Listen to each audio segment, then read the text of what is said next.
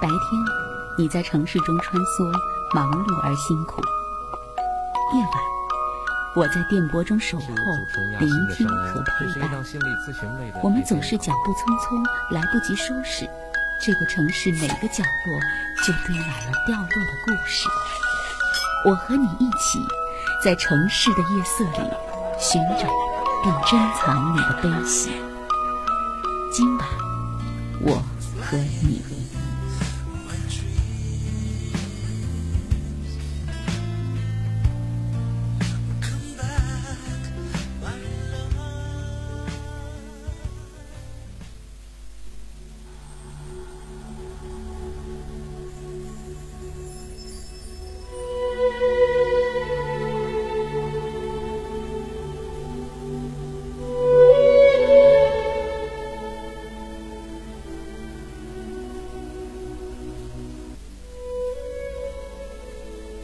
上好。每天在这个时间段，在调频一百点六中波幺幺二五，武汉经济广播，每天晚上二十二点到二十三点，主持人亚欣的声音会出现在您的耳畔。有时候会邂逅一些新的朋友，会关注这档节目。在婚姻、伴侣、亲子、职场，每个人都在关系里面去去活着，就必然会经历很多大大小小的事情。有的事情处理了，有的事情虽然处理了，可是留下的内在的很多的心事，需要我们去清理。今晚我和你节目给我们来倾诉关于婚姻、伴侣、亲子、职场。这些事情的空间，更多的是来清除一下自己内在的心理垃圾，整理一下自己内在的空间。昨天电话的个案，相信很多朋友听了之后，会有很多的感触。今天是对昨天电话个案做的拓展和延伸，精选出来的文章是围绕昨天个案所暴露出来的问题，所要。呃，可能需要当事人去往某个方向去走的一些文章，把它搜寻出来。真的非常感谢，感谢文娟，感谢艳华，感谢燕群，呃，感谢很多把这个文章都发给我的一些朋友们，还有陈蕊找的一些歌曲。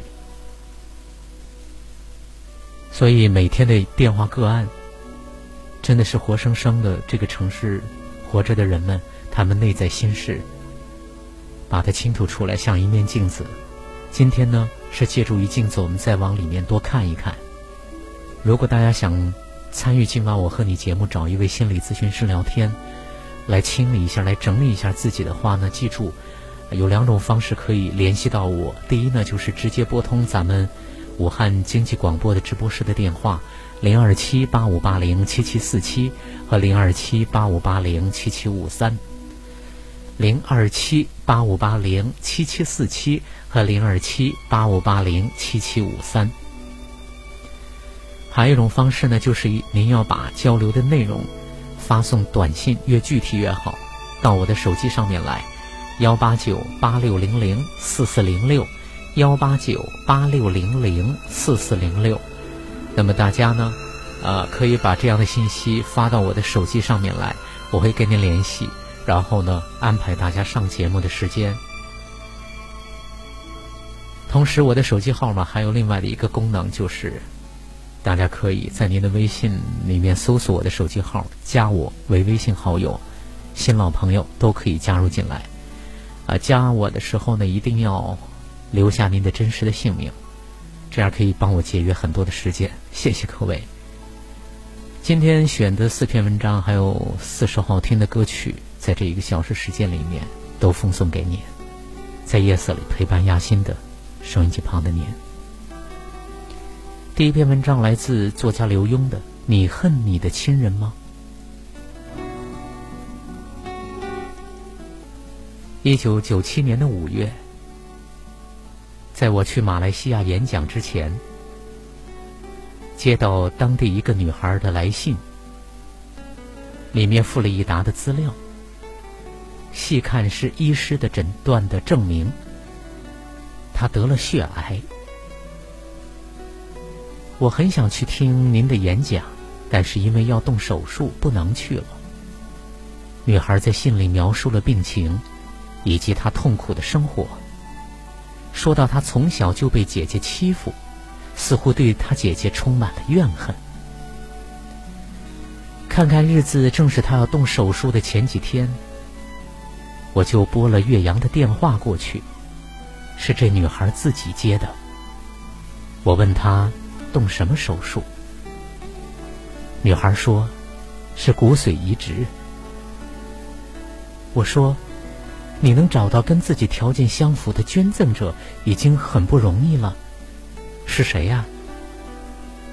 是我姐姐，就是你信里提到的从小总是欺负你的姐姐吗？就是那个让你抬不起头的姐姐。是的，就是她。我又问：“那你姐姐知道那是非常疼的吗？”她知道。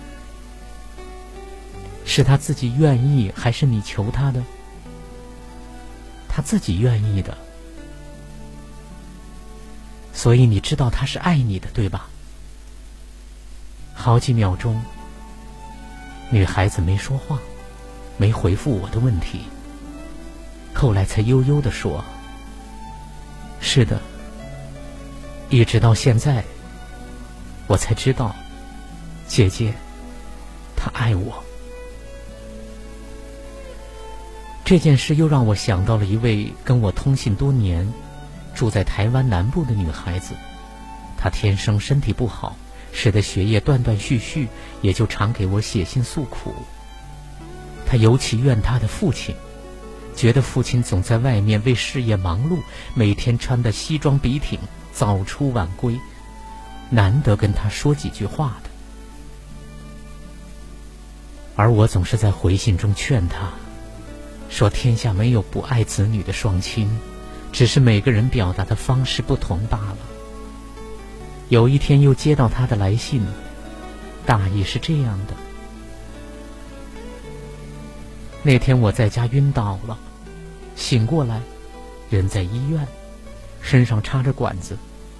我睁开眼，看见老爸坐在一边，还是穿着西装，打着领带。我好生气，骂他：“我都要死了，你还没事儿似的，根本不关心我。”爸爸看了我一眼，没吭声。然后我看到护士在擦地上的血迹，我吓了一跳，叫起来：“这是我流的血吗？那么多，哪里流血了？”护士走过来，指了指我爸爸说：“不是你，是他，是你爸爸。你爸爸叫不到车，就这样抱着你，跑了十几条街。”我低头看爸爸，才发现他虽然穿着西装，脚上却没穿鞋子。他急着救我，居然连鞋都来不及穿，光着脚抱着我跑到医院。他的脚被尖锐的东西割破，还在淌着血。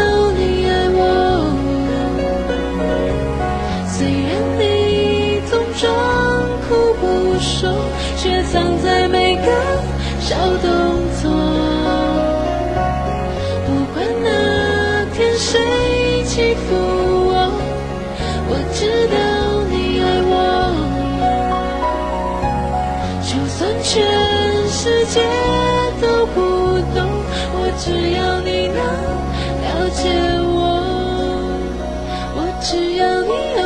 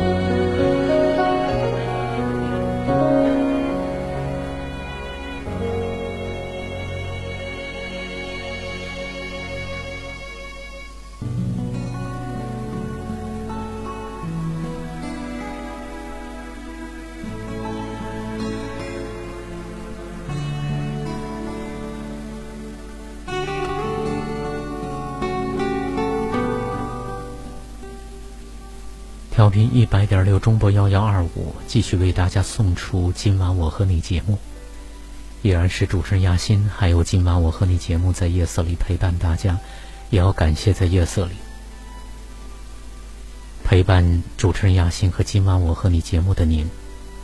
今天是对昨天电话个案做的拓展和延伸。第一篇文章刚才是刘墉的，你还恨着你的亲人吗？我们很多时候呢，是真的看不到，看不到真相。有时候我们会对人对事情的理解真的是非常非常狭隘，但是这种狭隘也是，也是一种存在。我们需要去穿越它，就像我们要穿越，穿越很多的表象，比如说从家牌的角度来看一看。父母和孩子之间的关系，所以第二篇文章接受父母是孩子的天职。家庭系统排列在对大量临床治疗个案的观察中发现，孩子与父母之间的关系呈现出某些普遍适应的原则。第一是父母给予，孩子接受，接受父母。是没有任何条件的，恭顺是孩子接受父母最合适的心态。谁拒绝接受父母，就是在惩罚自己。拒绝的越厉害，惩罚的越严厉。父母的任何损失由他们自己负责，父母之间发生的一切由他们自己承担。孩子对父母损失和责任的任何承担，都是一种狂妄和签约。孩子最大的责任是做好，做最好的自己，荣耀父母。孩子必须赡养父母，必须承认和尊重父母对孩子的权威。父母和孩子的地位不能颠倒，其中最根本的就是。父母给予，孩子接受，因为孩子是否接受父母，儿女是否尊敬他们的父母，其结果总是反作用到儿女们自己身上的。遗憾的是，现实生活中许多人却因为不知道、不接受家庭系统排列这些早已发现的普遍的规则，而对父母缺少应有的尊重和接受。从而使自己的生活正变得越来越乱，越来越糟糕。海灵格老先生发现，谁拒绝父母，就是惩罚自己。拒绝的越厉害，惩罚的越严厉。我们每一个人的生命都从父母而来，父母是这个世界上我们能够得到的最大、最珍贵的礼物。除此以外，没有任何其他东西的重要性可以与生命本身相提并论的。因为如果没有生命，其他一切都只是浮云而已。正如古人所云：“皮之不存，毛将焉附？”谁如果不尊重自己的父母，在他身上就会缺失最重要的东西，他就会感觉到空虚或者失落。而恭顺是接受父母的首要条件，对父母的恭顺和尊敬，意味着与生命和命运的协调一致。作为孩子，我们没有对父母评头论足的权利，孩子只是作为父母走到一起的结果而来到这个世界的产物。孩子的降生与父母本身的善意与恶意并没有任何的联系。这是一种超越道德的感情的联系，也是一种源自纯生物学上的联系。拒绝对父母恭顺，就拒绝了自我成长的可能性，拒绝了自我发展的空间。海灵格老先生发现，我们每一个人都只有先成为父母本身，然后才能成为自己。只有恭顺的接受父母。然后才可能有发展成为更优于父母的可能性，因为父母是我们生命之根。对根的恭顺的接受，意味着树干和树枝养分的来源绵延顺畅。任何一棵树敢于拒绝自己根部的直接后果，就是枯萎、凋零和死亡。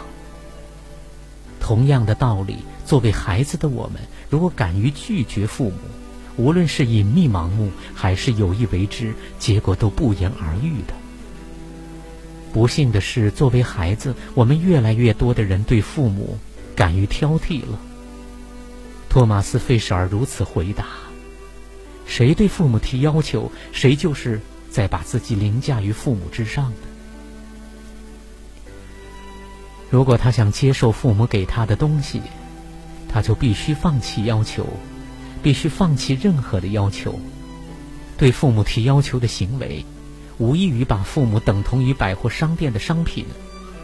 这样的孩子对于自己的父母不是恭顺，而是具有了一种百货商店气质，不愿意放弃自己对父母的要求与挑剔。因此，他们就很难摆脱他们的父母，最后得到的，恰恰是自己不想接受的那种结果，越来越像自己不喜欢的父亲或者母亲。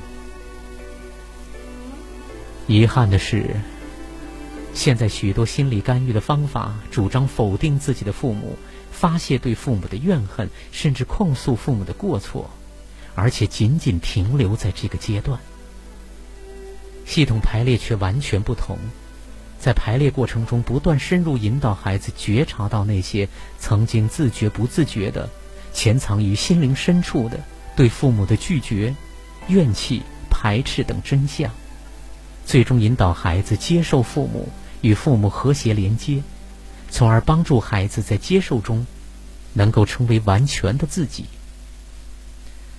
得到生命所需的巨大的生命能量和系统的动力。在系统排列发现的基本规则中，孩子与父母、孩子与家庭永远都是一个有机的整体，无可分割。父母是争吵。还是温和的交流，父母是离异还是相守，父母贫穷还是富有，父母是勤快还是懒散，父母是文盲还是具有知识，父母的财产是否留给自己等等，与父母相关的一切，父母有完全的权利对此做出选择。父母做出的任何选择都应该由他们自己承担，孩子应该做的。就是完全的接受并尊重父母选择的权利，接受并尊重父母做出的任何的选择，这是他们的责任，他们自己对选择负责，只是任何人追求人生幸福必须遵从的前提之一。对父母的绝对忠诚是每一个孩子的天性。对父母忠诚的方式有两种：盲目和觉知。我们可以选择，而且是自由选择对父母忠诚的方式。只要记住，在选择的同时，我们已经同时选择了自己要承担的责任和自己的命运。盲目会成为纠缠，觉知就能化解。无论过去我们和父母的关系如何，以下的词语可以充分的化解纠缠牵连。都可以更好的疏通与父母的连接通道，创造出我们自己全新的生命自由。让我们怀着深深的、深深的恭敬和完全的接受，面对父母或独自一人，真诚的说出以下的话语吧。因为这些简单的话语中蕴含着难以想象的巨大的能量。你们是我的父母。我是你们的孩子，我的生命从你们而来。我接受和珍惜自己的生命，以此来感谢你们的给予。我尊重你们所有的选择和命运，在我心里有属于你们的位置，直到永远。你们的责任留给你们自己来承担。我只是你们的孩子，我只能承担属于自己的责任。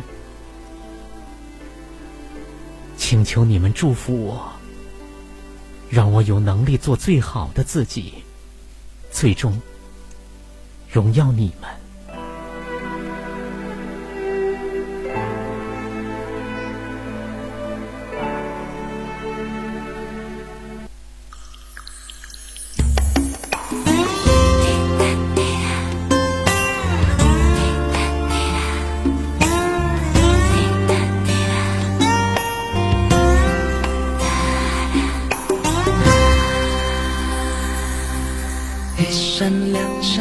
声叹息，在我耳边如此清晰。虽然近在咫尺，却触不可及。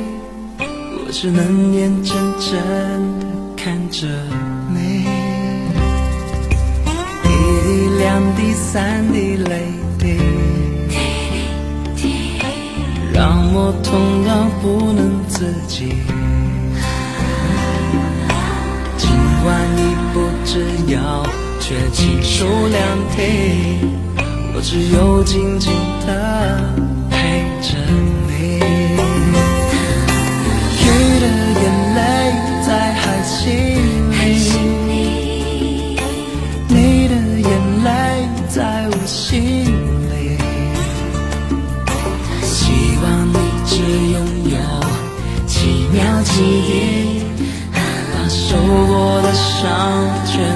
忘记。雨的眼泪在海心里，你的眼泪在我心里。希望你能抬头看一看我，我汹涌的心慢慢的全是你。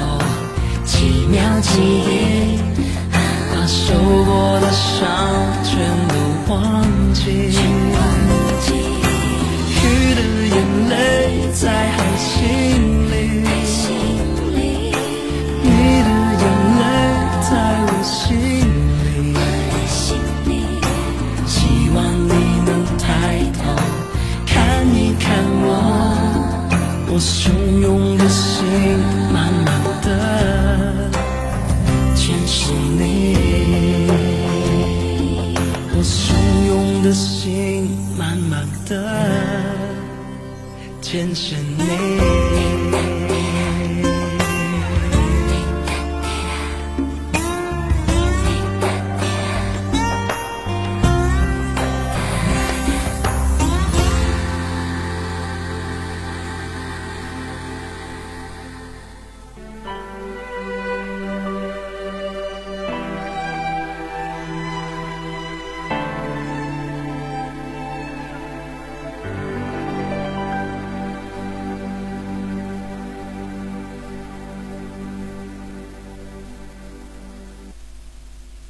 这里依然是武汉经济广播，调频一百点六，中波幺幺二五。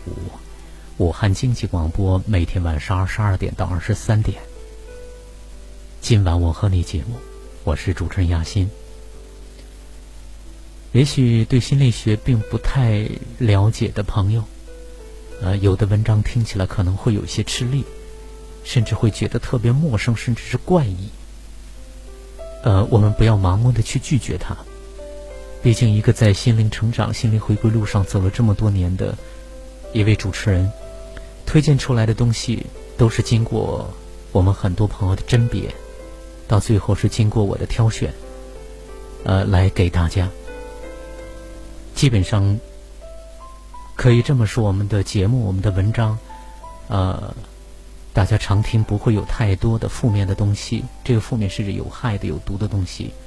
虽然每篇文章包括个案都是狭隘的，都只是生活当中一个小小的切片，啊，但是我们真的可以从中吸取很多的营养。我们挑选的文章，包括我做的节目，大家多听吧，绝对没有太多的坏处，而且是益处多多。甚至有时候觉得我们这样的节目是走得太前面去了，可能有。有这个曲高和寡的感觉，啊，但是呢，这是一条正确的路径。欢迎有更多朋友走进来，加入我们心灵成长团队的学习，啊，我也在其中作为，呃，这个跟大家一起来陪伴的人。大家记住我的手机号，加我为微信好友，方便大家可以将来去，呃，加入团队，啊，参与节目都可以。幺八九八六零零四四零六。幺八九八六零零四四零六。接下来这篇文章是我为昨天的那个个案写的文章索引，把它又串成了一篇文章。透过问题去深深的看到，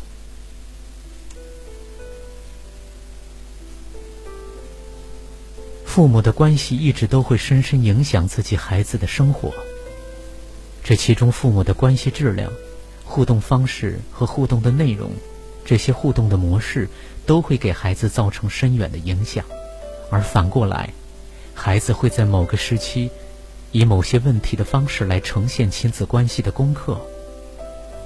父亲或者母亲因为夫妻关系出现异常，或者一方甚至两方都缺席，孩子基本上也会在成长的过程中，迟早也会出现异动和异常的。父母的言行会对红尘我们有很深的影响。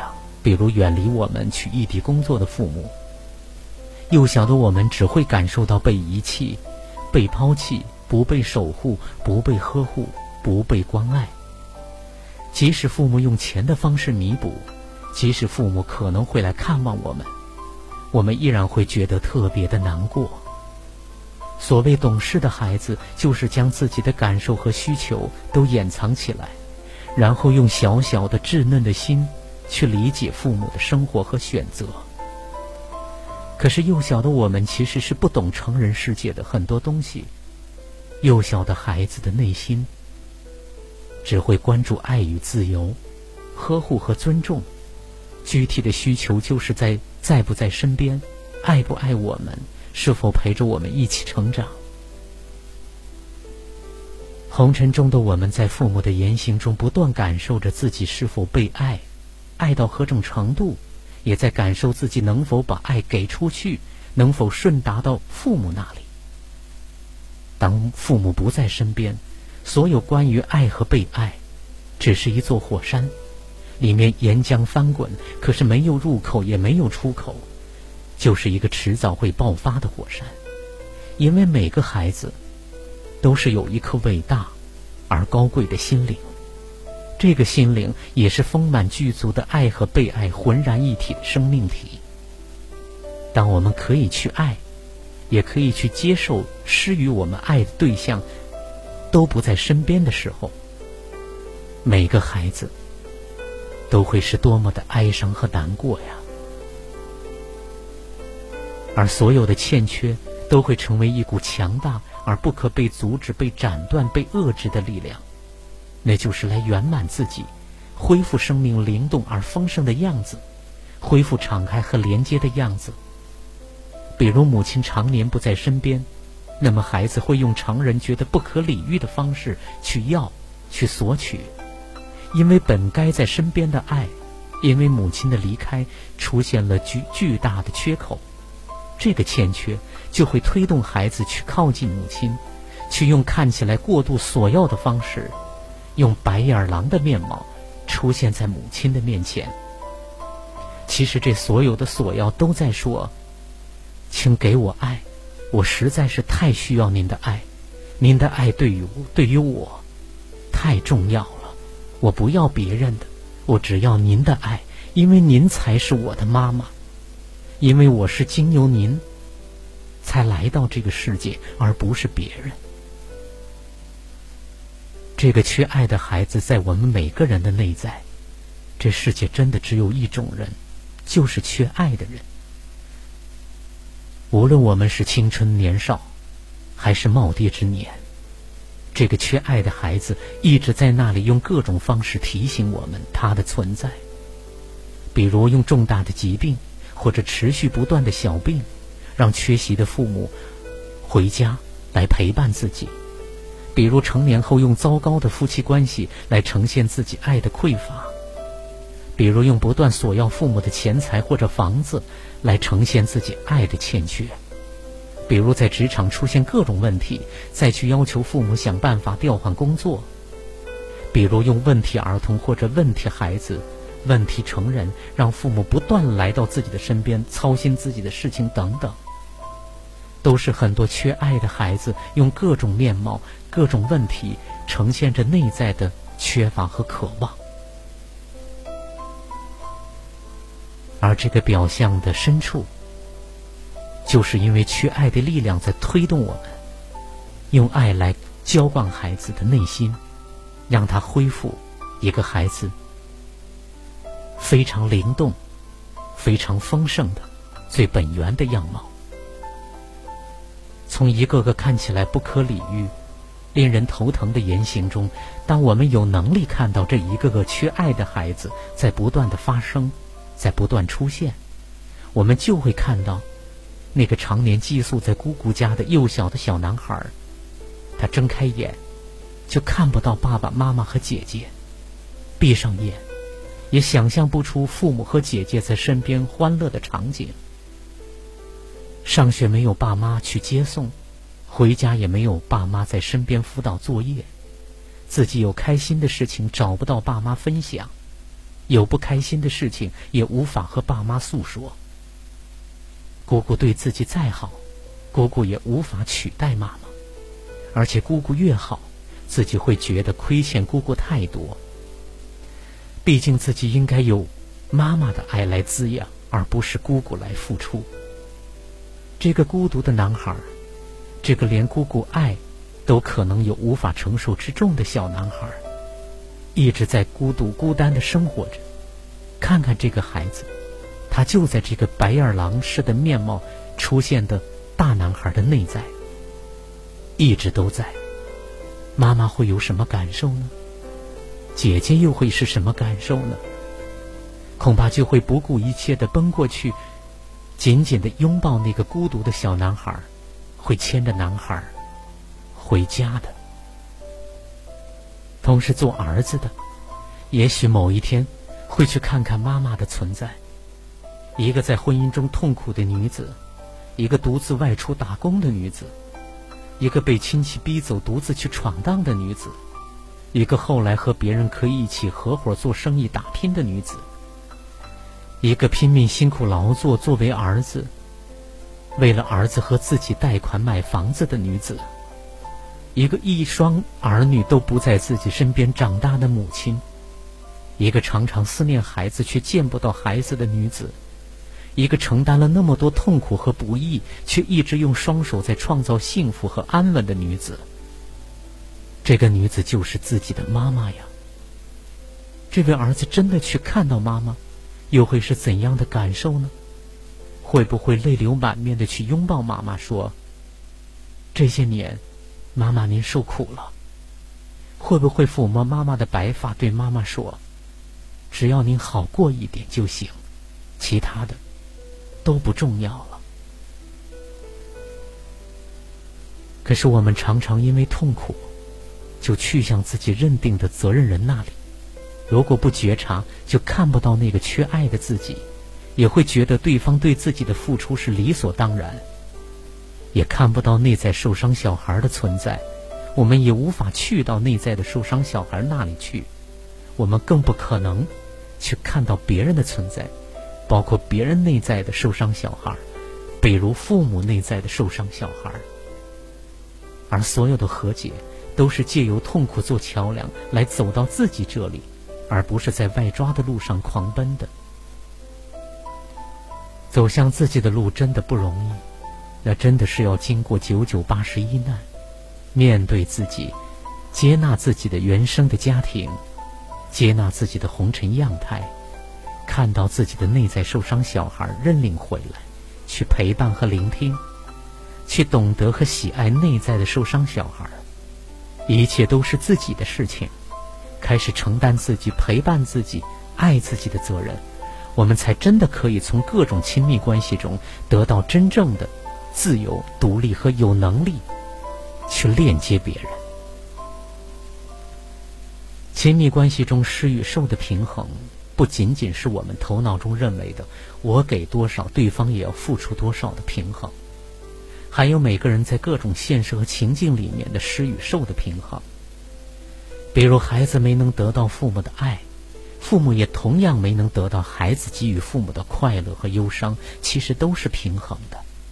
而且，施与受的平衡，更不是亲密关系中两个人之间单纯的平衡。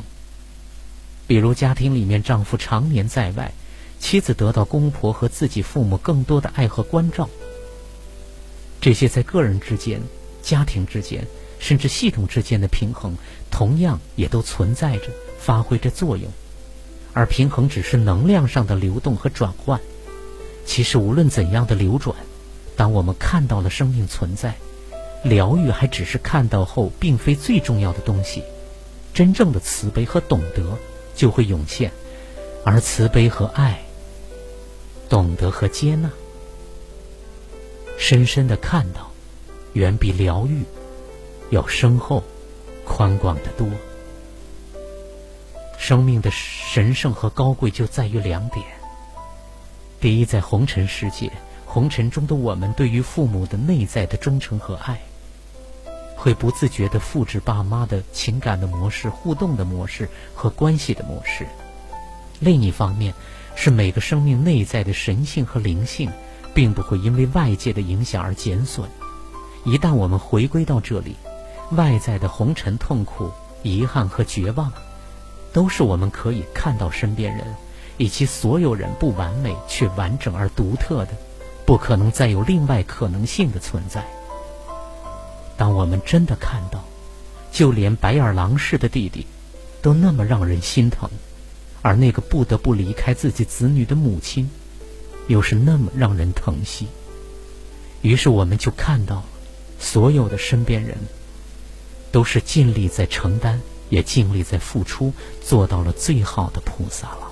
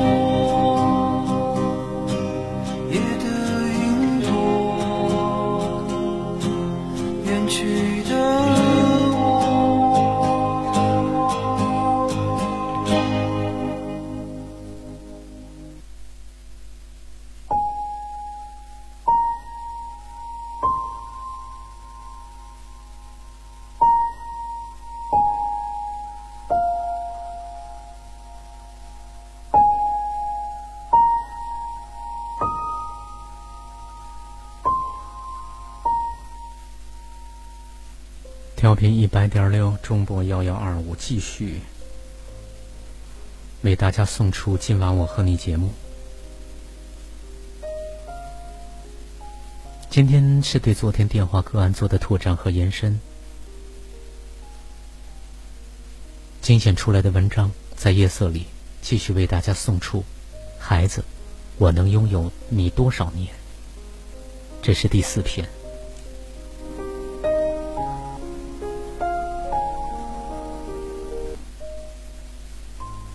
圣经里说，儿女是耶和华的产业，我们只是代为抚养，他们总会长大，总会离开，有他自己的家庭。只是我们不曾想过，原来我们拥有他们的日子，其实是那么的少。三岁，他去幼儿园了。看着他小小的坚强的背影，心中又喜悦，又有点小小的心酸。离别了一整天，孩子看到你高兴的奔跑过去，扑在你的怀里，跟你说：“妈妈，我想你了。”那一刻，抱着孩子就像抱着了整个的世界。六岁，他上小学了，孩子终于走进了校门。这是多么值得纪念的事情！孩子的人生从此翻开了新的篇章，却没想到，这也是孩子们离开我们的第一步。他已经对与你分开一天习以为常了，而且他喜欢每天去学校，这是他更喜欢的生活。甚至他有时还会说：“妈妈在家好无聊的，没有小朋友和我玩。”十二岁，他上初中了，甚至有的开始上寄宿学校，一个月或者几个月回一次家，见上一次面。他们开始不再依赖你，甚至他们喜欢和你对着干。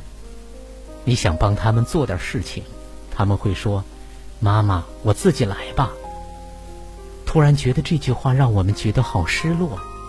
孩子是不是不再需要我们了？十八岁。他离开你去上大学，一年回来两次。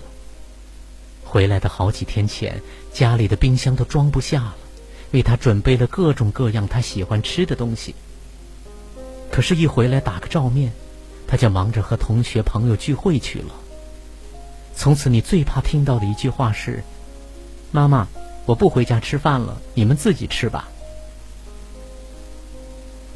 大学毕业后。孩子留在了远方工作，一年也难得回来一次了。好不容易回来一趟，几天就走了。你最盼望的就是孩子的电话，希望孩子对你说：“妈妈，我很好，你保重身体。”这样就足够了。孩子结婚了，回家的时间有一半匀给了你的亲家，孩子回来的更少了。你已经习惯就两老两口在家了，但是你最希望听到孩子对你说：“妈妈，今年过年我回家过啊。”当孩子又有了他们自己的孩子，你已经不再是他们的家庭成员了，他们的一家三口或者一家 N 口里已经不包括你们了，而我们。也慢慢的习惯了这样的日子，只是习惯在闲来无事的时候，经常翻翻相册，看着我们自己的一家三口，无论孩子身在何方，他却永远是我们家庭中无可取代的一员。是啊，其实当孩子在身边的日子，我们是多么幸福。可是有时我们却还会抱怨，抱怨因为他你做了太多的牺牲，抱怨他晚上老醒来，让你睡不好，抱怨他无理取闹，抱怨他爱撒娇长不大，抱怨他生病让你操碎了心，抱怨为了培养他花费了太多的精力和金钱。可是如果你想想，十多年后，就算你想要，也没有机会了。孩子会不停的长大，过了这个时期，他就再没有这个时期的习性。你是不是常常在他断奶后怀念喂他吃奶的日子？可是那时你却觉得好累、好辛苦、好厌倦的。是不是常常看他以前吃手的照片，觉得好可爱？可是你曾经却为要不停的给他洗手而烦恼透了。是不是在他褪去童声后，特别想念他曾经奶声奶气的声音？可是他以前撒娇的时候，你却很不受用。是不是当孩子去上学后，你特别怀念他黏在你身边的日子？可是以前你却总在想，他要什么时候才能去上学呀？时间无法倒流，过去了，就只能永远过去了。孩子能待在身边的日子。是多么的难得与宝贵！因为这一点，我更加的珍惜与孩子相处的每一刻，也让我无论遇到什么事儿都心存感恩。谢谢上天给我这么一个孩子，让我分享与见证他成长的每一刻。无论带给我多少困难、烦恼，甚至挫败；无论让我失去多少的睡眠、时间。金钱和精力，我仍然豁达，因为这一切都是上天的恩赐。当他在身边的每一天，我都会让他觉得幸福，也是让我们都有一个美好的回忆。